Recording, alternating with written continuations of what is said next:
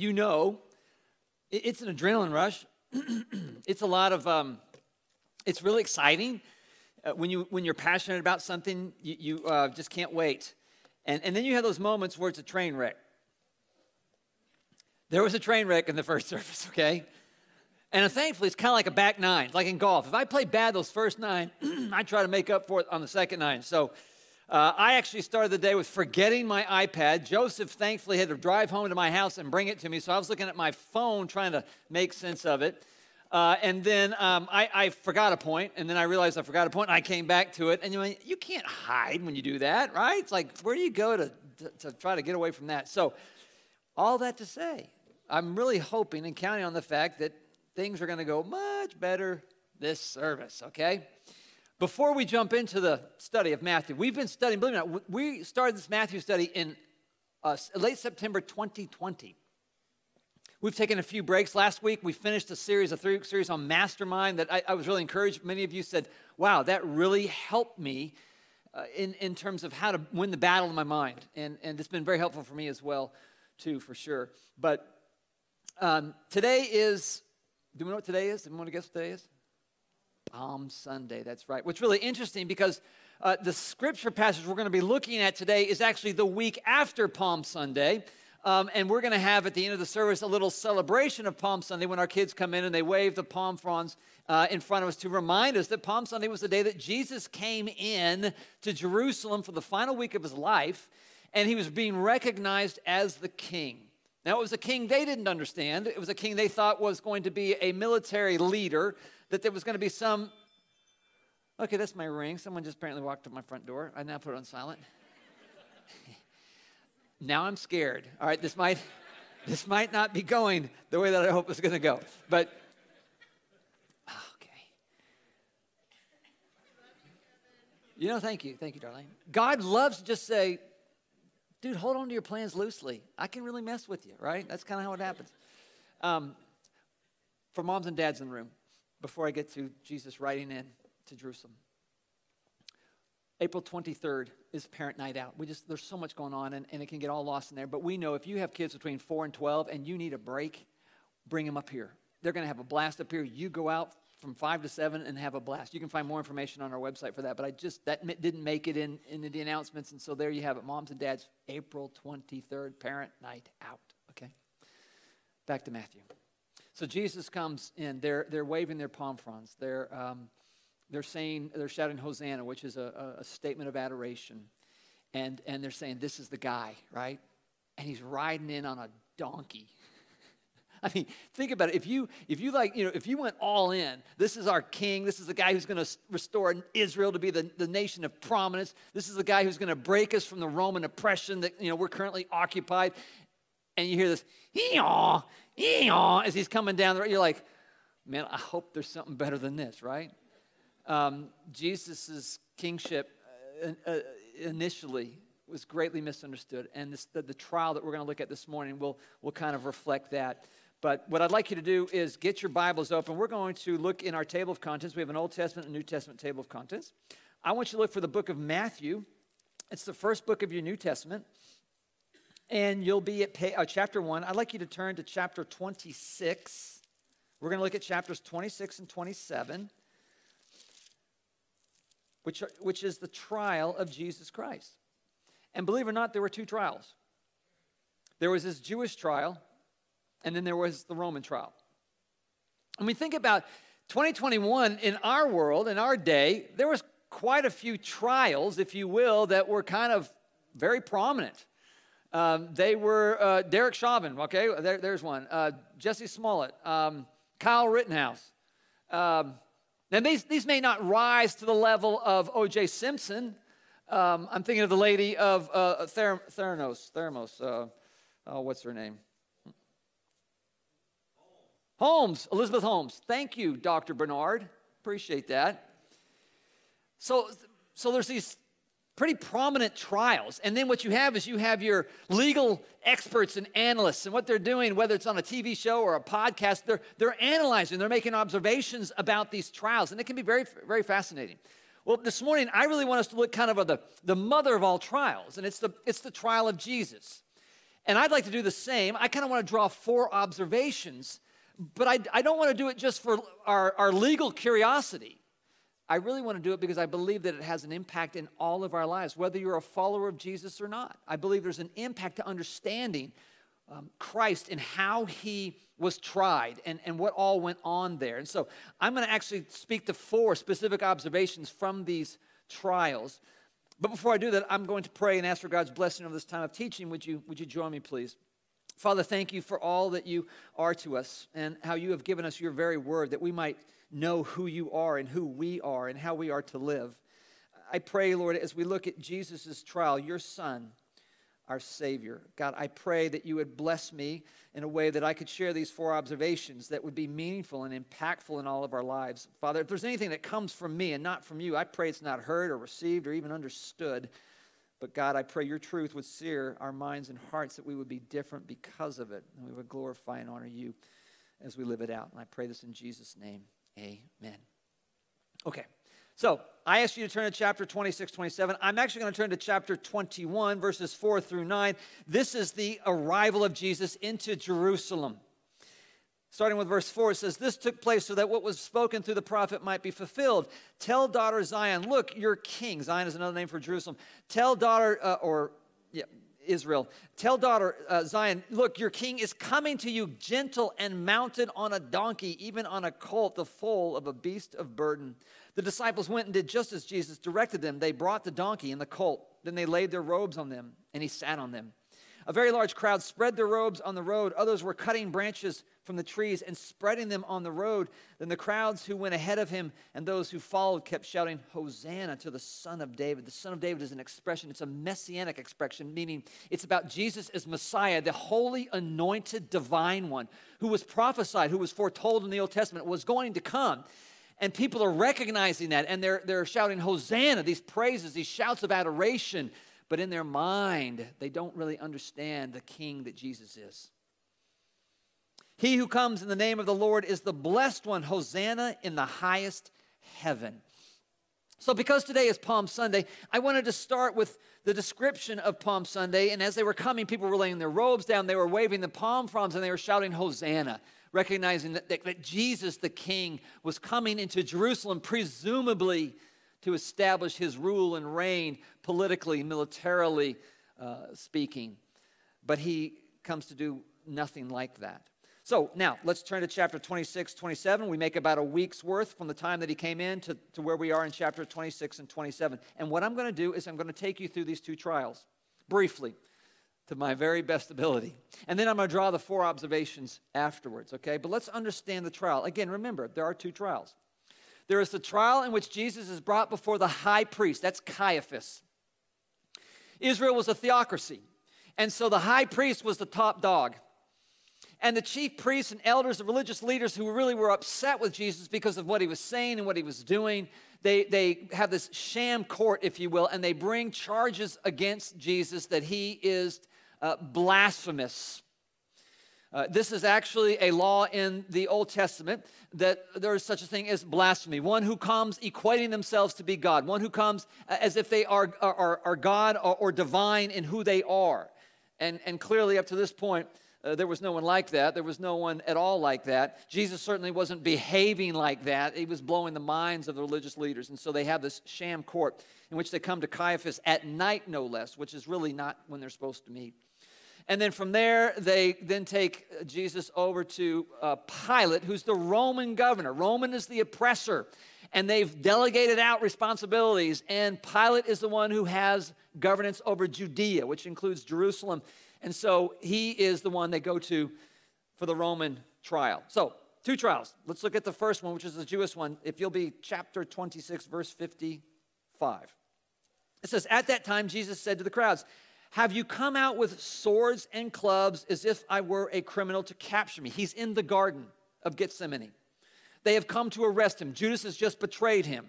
And they, they apparently are all jacked up. They're all hopped up, and he's like going, Hey, do you, you know, do you really think I'm a criminal? Have you really come to capture me? He goes, Every day I used to sit teaching in the temple complex, and you didn't arrest me. But all this has happened so that the prophet the, the prophetic scriptures would be fulfilled. Then all the disciples deserted him and ran away. They were scared.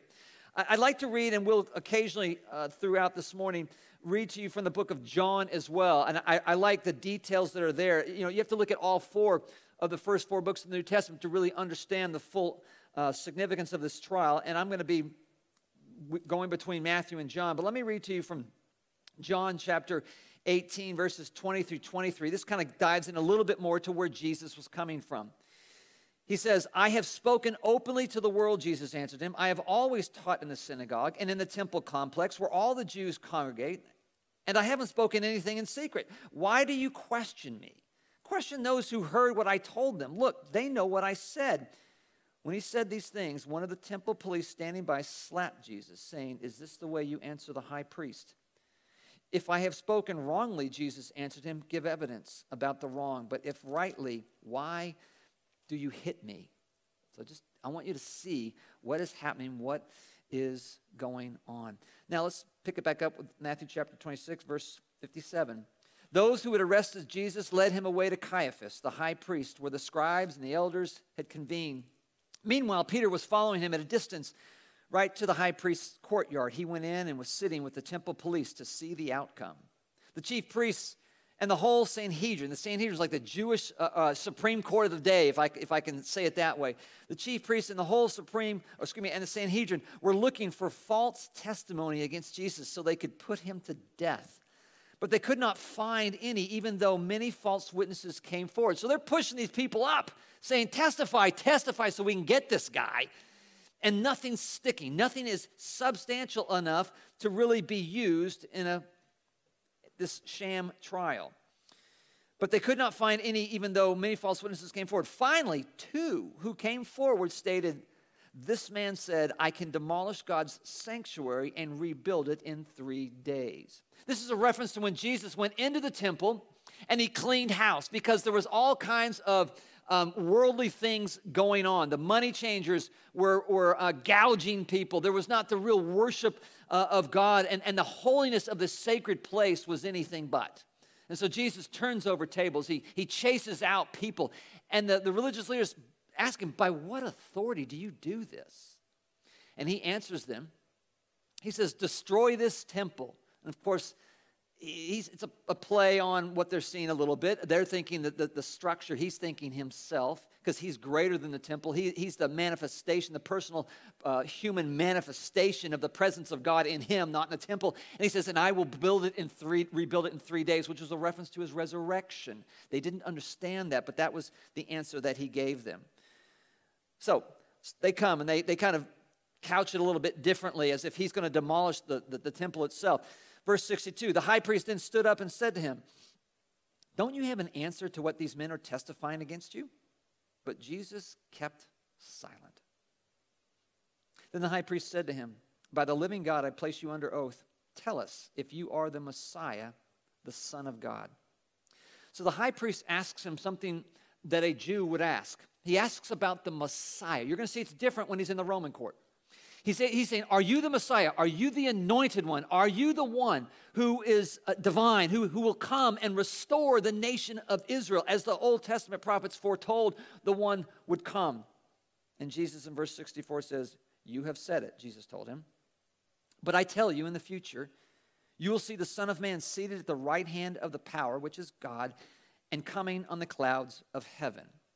So Jesus' response to Caiaphas is, it is as you describe it, although he, what he means is you're kind of right. But, but the, the Caiaphas is thinking kind of with this anti-Roman uh, sentiment and this, this nationalistic kind of uh, sense that, that the nation of Israel was going to be restored and prominent, but that's not what Jesus was going to do. And then Jesus quotes Daniel chapter 7, verses 13 and 14, which is an Old Testament prophet. Most Jews would understand that he was quoting a messianic, in other words, this was a, a, a, verse, or these were verses that were speaking of that anointed one to come. And believe it or not, when you go back to, when you look at Daniel chapter 7, verses 13 and 14, it describes this anointed one coming back to God. And, and most likely, what that is, that is a reference to what happens in Acts chapter 1 when Jesus ascends and he goes back up to be with God. And so Daniel prophesied, foretold what was going to happen, that Jesus, having accomplished everything he needed to accomplish here, now goes back up to his rightful place in heaven, sits at the right hand of God to judge all who have been created. But Jesus turns it just a little bit. And you'll see the response of the priest when he does. He says, You'll see the Son of Man. That was the way Jesus referred to himself. That was the messianic way. Most people refer to him as the Son of God. He referred to himself as the Son of Man, pointing back to Daniel chapter 7. I'm the anointed one. But notice the direction of which he comes at the right hand of the power and coming on the clouds of heaven, coming back. They'll see him. He's saying, I'm coming back to judge you as the anointed one, as the divine one. How does the high priest respond to that. Verse 65 Then the high priest tore his robes and said, He has blasphemed. Why do we still need witnesses? Look now, you've heard the blasphemy. What is your decision? They answered, He deserves death. Then they spit in his face and beat him. Others slapped him and said, Prophesy to us, Messiah, who hit you? In John, in the interaction between these chief priests, these religious leaders, and Pilate. In John chapter 19, verse 7, they say to Pilate, We have a law. The Jews replied to him, And according to that law, he must die because he made himself the Son of God. So, what we have to understand is because Israel was occupied, they could not hold a trial and they could not issue a capital sentence of death. Only Rome could do that. And so they knew that they would have to go to Rome eventually. But, they, but what was the charge in order to get Jesus to go to Rome was blasphemy. That was the charge in the Jewish court. Blasphemy. The idea that, that Jesus was not only did he say he was God, not only did he equate himself with God in that he received worship from people, that he forgave people's sins, but he recognized as the Son of Man, I'm the one who's coming back. I'm the one who's going to judge you. And that was just, that was too much. That's, that's crazy talk. That's blasphemy. And so that becomes the charge in the Jewish court. And we see the response, the way that the high priest um, reacts, and we see the way that the others, when they spit upon him and beat him and mocked him. So that is the Jewish court. Now, let's go to the Roman court, chapter 27. Turn a page or two. Matthew chapter 27. We'll pick it up with verse 1. It says, When daybreak came, all the chief priests and the elders of the people plotted against Jesus to put him to death. So, what we just read by way of the Jewish trial was at night. It was illegal. They weren't supposed to do it then. But they just wanted to get this thing done quickly. So then what they do the next morning is they kind of rubber stamp what they did and, and they, they, they say, all right, what we did last night, let's do it today so that when we stand before the Roman um, court, we can actually say, yes, we adjudicated that this morning. After, in verse 2, after tying him up, they led him away and handed him over to Pilate, the governor. Let's go to, skip over to chapter, or same chapter, verse 11. Now he faces the governor. So the governor is the one who was responsible for the area of Judea, uh, of which Jerusalem was a part. Verse 11. Now Jesus stood before the governor now, notice the question that the governor asks him. Remember, the, the question that Caiaphas asks him says, Are you the Messiah? Very Jewish question. But the Roman governor, Pilate, asks him, Are you the king of the Jews? The governor asked him. Why would he ask it that way? Because most likely what happened is, again, the Jews knew we, we cannot and will not be able to get Jesus killed on mere blasphemy alone. It was not sufficient enough before a Roman court for one to be killed. So what they did is they came up with the, another, another charge, and it was the charge of sedition. It was the idea that Jesus was a part of an uprising against the local government, against the current government. And so they probably, in all likelihood, came and they said, We're bringing before you one who calls himself the king of the Jews. Now, now you get Rome's attention. Wait, wait, a king? Now they're thinking nationalistically. Now, now they're thinking politically. Now they're, now they're thinking militarily, maybe. And the Jews are doing everything they can to draw the attention of Rome to the fact that they are the ones that can issue a capital punishment, the likes of which they are going after. So there are your, your charges in the Jewish court and in the Roman court. Now, let's keep going. Are you the king of the Jews? The governor asked him. Jesus answered, You have said it. And while he was being accused by the chief priests and elders, he didn't answer. Then Pilate said to him, Don't you hear how much they are testifying against you? But he didn't answer him on even one charge, so the governor was greatly amazed. At the festival, the governor's custom was to release to the crowd a prisoner they wanted. This is the Passover festival. This is when they celebrated the nation, uh, the nation of Israel being freed out of G- Egypt and going back into the motherland.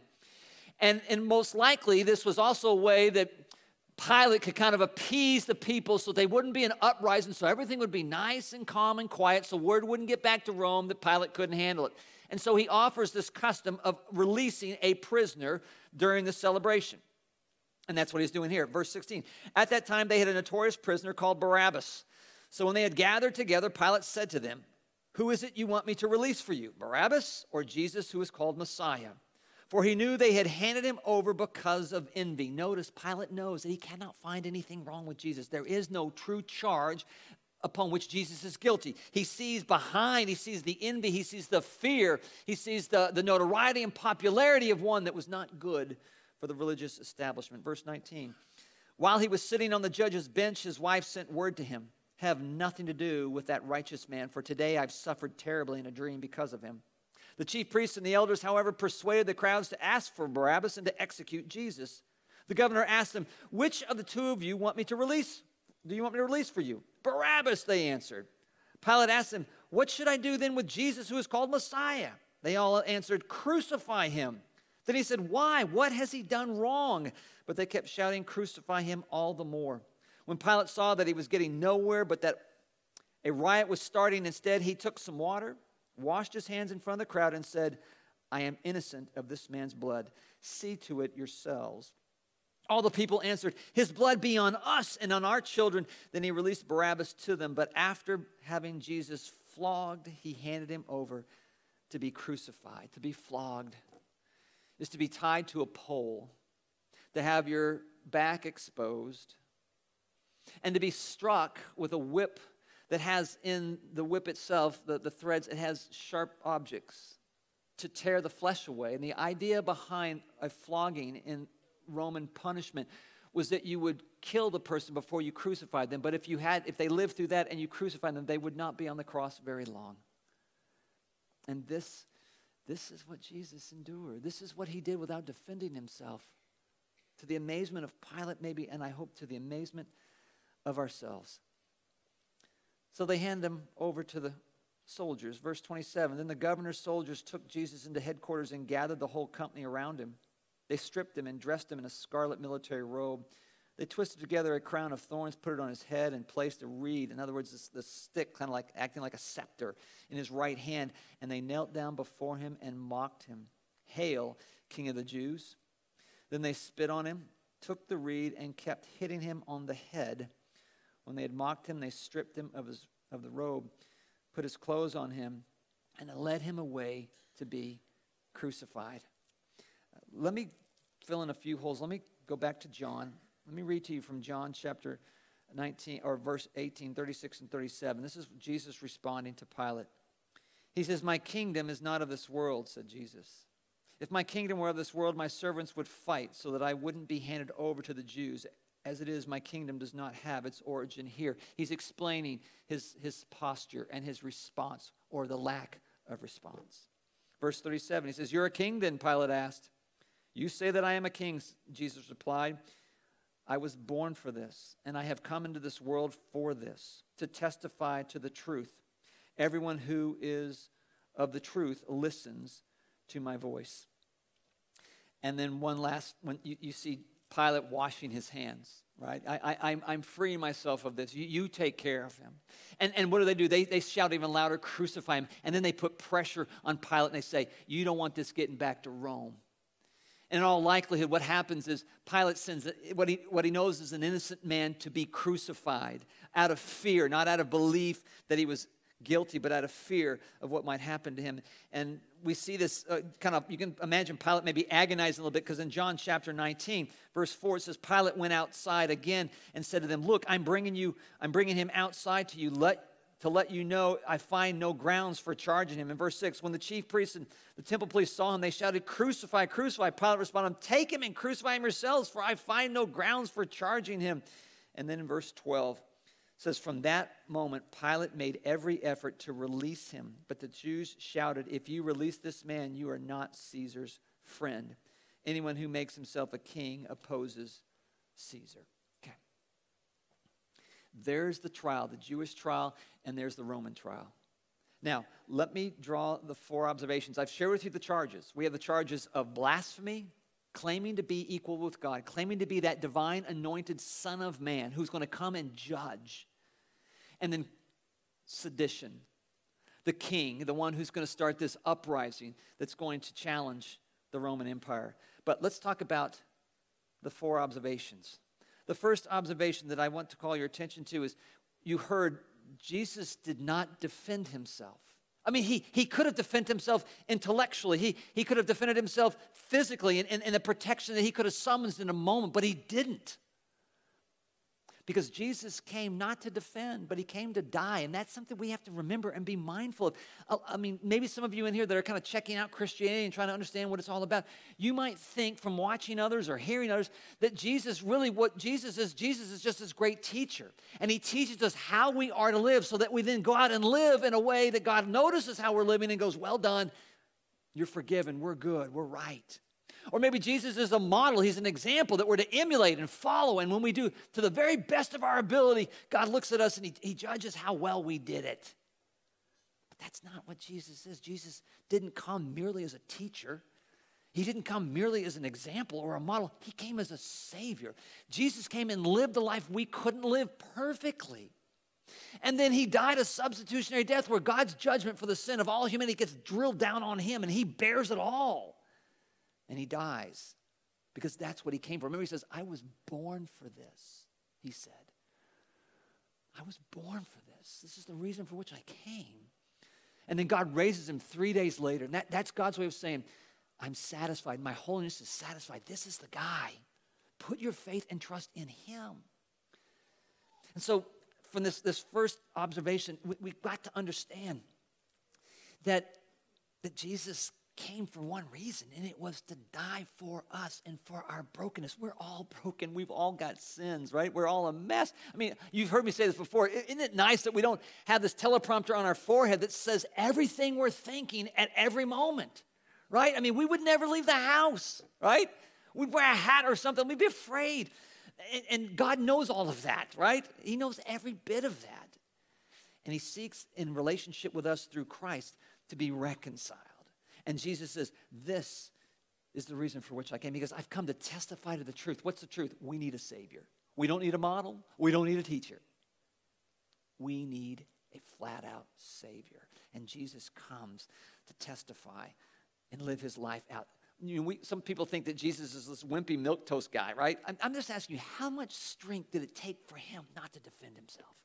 How much strength did it take for him to be spat upon? To be mocked, to be beaten. I just, I think we've got to feel that. We've got to let that kind of settle a little, little bit. And Jesus said, this is, this is the reason for which I was born. This is why I've come, right? So I think a question for us is do you know why, why are you here? Why were you born? Why did, why did you come onto the scene, right? Why did I? I mean, Jesus knew why he came.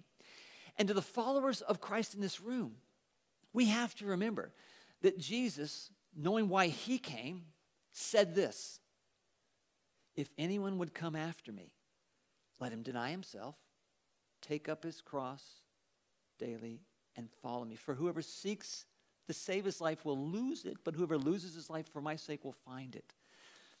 My friends, to those of you who, who, who are following Jesus or who are contemplating following Jesus, understand that it is, it is, it is a life that we follow that is amazing. The, the, the, the meaning and purpose and, and the, the, the, the, the shame and guilt that are just stripped away and, and, and, and um, love and contentment and peace infused into you. It is unbelievable. But it's not easy. And, and we've got to remember, we're bombarded with the messages all the time about seeking comfort and convenience. But my friends, to follow Jesus, to be in relationship with God through Jesus, we cannot follow him and remain comfortable. We just can't. It is impossible. They are mutually exclusive.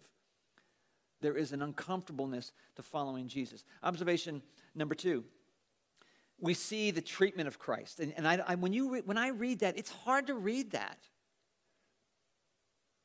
It's hard to see how he was treated. It's hard to believe that someone um, could, could hate him in such a way, could feel about him in such a way that they would spit upon him. A, a tremendous insult in that culture. To, to put that crown of thorns and stomp it on his forehead and gouge his forehead, to, to beat him, and then to crucify him. And here's the question why would God choose that plan? If God knew that we need to be saved and we need a Savior, then why that plan? Why do we have to be mindful of and see someone like Christ who is innocent, who is perfect, be treated that way? And then why do we have to try to comprehend in our mind the horrific death on a cross? Why God that way? I thought about this a lot. I, I think about it a lot. Uh, and the best I can give you, and I've, I've said this before, is that God wants to communicate two things to us in that. In the way that Jesus was treated, in, in the way that, that he suffered, in the reason that he needed to die, was that God wanted to make a statement, and that is this I hate sin. I don't dislike it. I don't think it's cute. I hate it. It is an offense to me. And I want you to understand that and I want you to see it.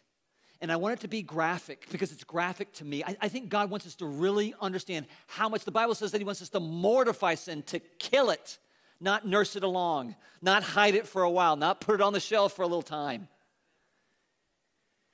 He wants it dead in your life and in my life simultaneously, he wants us to see that we are so loved that he would give up his son and that Jesus would voluntarily give of his life, not defend himself, but surrender his life, so that he could absorb the judgment and the hatred and the anger of sin that God has because he loves immeasurably the sinner. That's what he wants us to understand. That's what he wants us to see. He wants us to realize from this how he carries himself, all that's going on is that God hates sin, but he loves the sinner. The irony of verse uh, 20 in, in uh, 27, verse 25, when they said, His blood be on us and our children. How foretelling is that? It was. It is. It's powerful. Observation number three Pilate. Do you see what he's doing? Pilate is trying to be neutral here. He, he's asking him, why do you keep bringing up these charges? I don't see anything wrong with him, right? He gives him a chance to, to, to spring Jesus with this uh, custom that they do at Passover, but they spring Barabbas. He washes his hands and says, I got nothing to do with it. Nothing. Zip, it's on you. Tries to be neutral, but my friends, Jesus will not let anybody be neutral about him. He just won't. As a matter of fact, in John chapter 19, Pilate says to, to Jesus, Hey, you know, um, I can spring you here. Um, and, and, and well, verse 9 of chapter 19 in John, he says, He went back to the headquarters and asked Jesus, what, Where are you from? But Jesus did not give him an answer. So Pilate said to him, You're not talking to me? Don't you know that I have the authority to release you and the authority to crucify you? And Jesus says, You would have no authority over me at all. Jesus answered him, If it had not been given to you from above.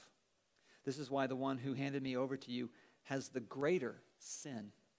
So, first thing he says, he says, You're not ultimately responsible for my life, my friend. My Heavenly Father is. So we have to understand God sent Jesus to die. Okay? But then he says to Pilate, he says, But you're not committing the greater sin, which means that Pilate is committing a sin. What's that sin? He's sending an innocent man to die. But the greater sin is that his people, Jesus' people, they are rejecting him. They have been told he was coming, they should recognize him, and yet they send him to die. You see, you can't be neutral with Jesus. Jesus said, I am the way, the truth, and the life. No one comes to the Father but through me. That's there's no neutrality there. It's one or the other. And it's either he's it or he's not. Uh, he says, if you are not for me, he goes, then you're against me. In other words, there's no way you of go, well, Jesus this was really compassionate person. He's a, he was a great leader. He was a wonderful teacher. No. You're either for him as Savior, Captain, King, and CEO of your life, or you're against him. You are an enemy of his. We cannot be neutral before Jesus. And I, and I, hope and pray for the person here who's not a follower of Jesus is that you come to understand that part because Jesus is the linchpin of Christianity and how you understand him. And he will not let you understand him as merely being nice, as merely being loving, as merely being wise, as merely being compassionate. He is either Captain King and CEO, he is Messiah, he is your Savior, or he's not. Fourth observation Jesus, I read it before, he said to Pilate, my kingdom is not of this world. If my kingdom were of this world, my servants would fight so that I wouldn't be handed over to the Jews. As it is, my kingdom does not have its origin here. I think we take the observation from here clearly. Jesus, the kingdom that he speaks of, is not of this world, nor should it be of those who follow him. And this goes back to last week. Remember the, the uh, mastermind? We talked about how important it was that most of our problems, most of our pains, most of our headaches and heartaches are because we're thinking about here. There, our desires and our affections uh, uh, and our dreams are earthbound. But we have been created for there, the new kingdom, when Jesus comes back, eternity there, not here. And if we can live for there, then, then what's here will not bother us as much. And clearly, Jesus was living not for here, but he was looking there and he knew what was coming. He knew what, was, what stood to be gained. And he endured everything for that, for you and for me. And he calls followers of Jesus to live for the same from the same perspective. The kingdom of God that is going to come. We're bombarded with messages to live for here, right? It's such a challenge not to. But to live for the kingdom means that we obey King Jesus and everything he says. We, we start to obey and live it out. That's how we live with the kingdom that's coming in mind. We take risks, which the Bible would call faith, to glorify and honor God. We do that by standing up for justice when it's not popular. Um, by sharing our faith story with other people, we tell them not how to live, we just tell them how we found life in Christ. We do our part to reconcile difficult relationships. We do our part. We can't do it all, but we do our part. We're, we're, we're vulnerable and we go to people and we say, Trusted people, I have an addiction. I'm struggling. I need help. That's how we live for the kingdom that's coming because you have within you the ability, and Christ can give you through the Spirit of God the power to overcome the addiction. We live simply here so that we can give of our time and our treasure and our talents for the kingdom of God because it's broken in through Jesus, but it will fully come and be consummated upon his return. That's what we do to live for there. That's what we do. And when we're living for there, I, my friends, worry and anxiety and doubt and fear just will not get into you like it can when you're, when you're earthbound and when I'm earthbound. It just won't happen that way. So, those are your four observations that I, I want you just to think about. Um, do you hate sin? like God hates sin? Do I hate sin like God hates sin? Do you know why you're here? Where, why, why you were born? What your purpose is? Are, are you living for the kingdom? Or can you start living for the kingdom and just see how that might affect you for today? These are the things that I want us to just to kind of reflect on, okay?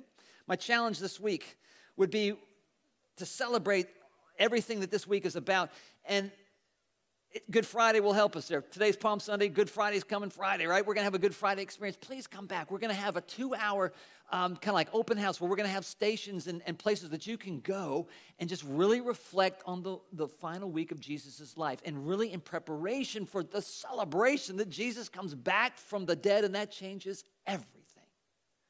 So I invite you to come back to Good Friday and the Good Friday experience. And then, secondly, is I invite you to invite somebody to come on Sunday to Easter. Step out, take a risk with your mind on what is to come. Yeah, might, they, could they say no? Could they maybe look at you like, really? Yeah, that might happen. I can tell you what, that hurts a whole lot less than, than what it could be and what it is in other places with our Christian brothers and sisters. But just think about that, be challenged by that that we can have just a wonderful celebration of the resurrection of our Lord and Savior, Captain and King Jesus, okay? Let me pray. Father, thank you for your patience and mercy with us, Lord. I pray your blessing over this day, this time of teaching. God, I, I especially pray as we uh, get to celebrate baptism here in just a moment, Lord God.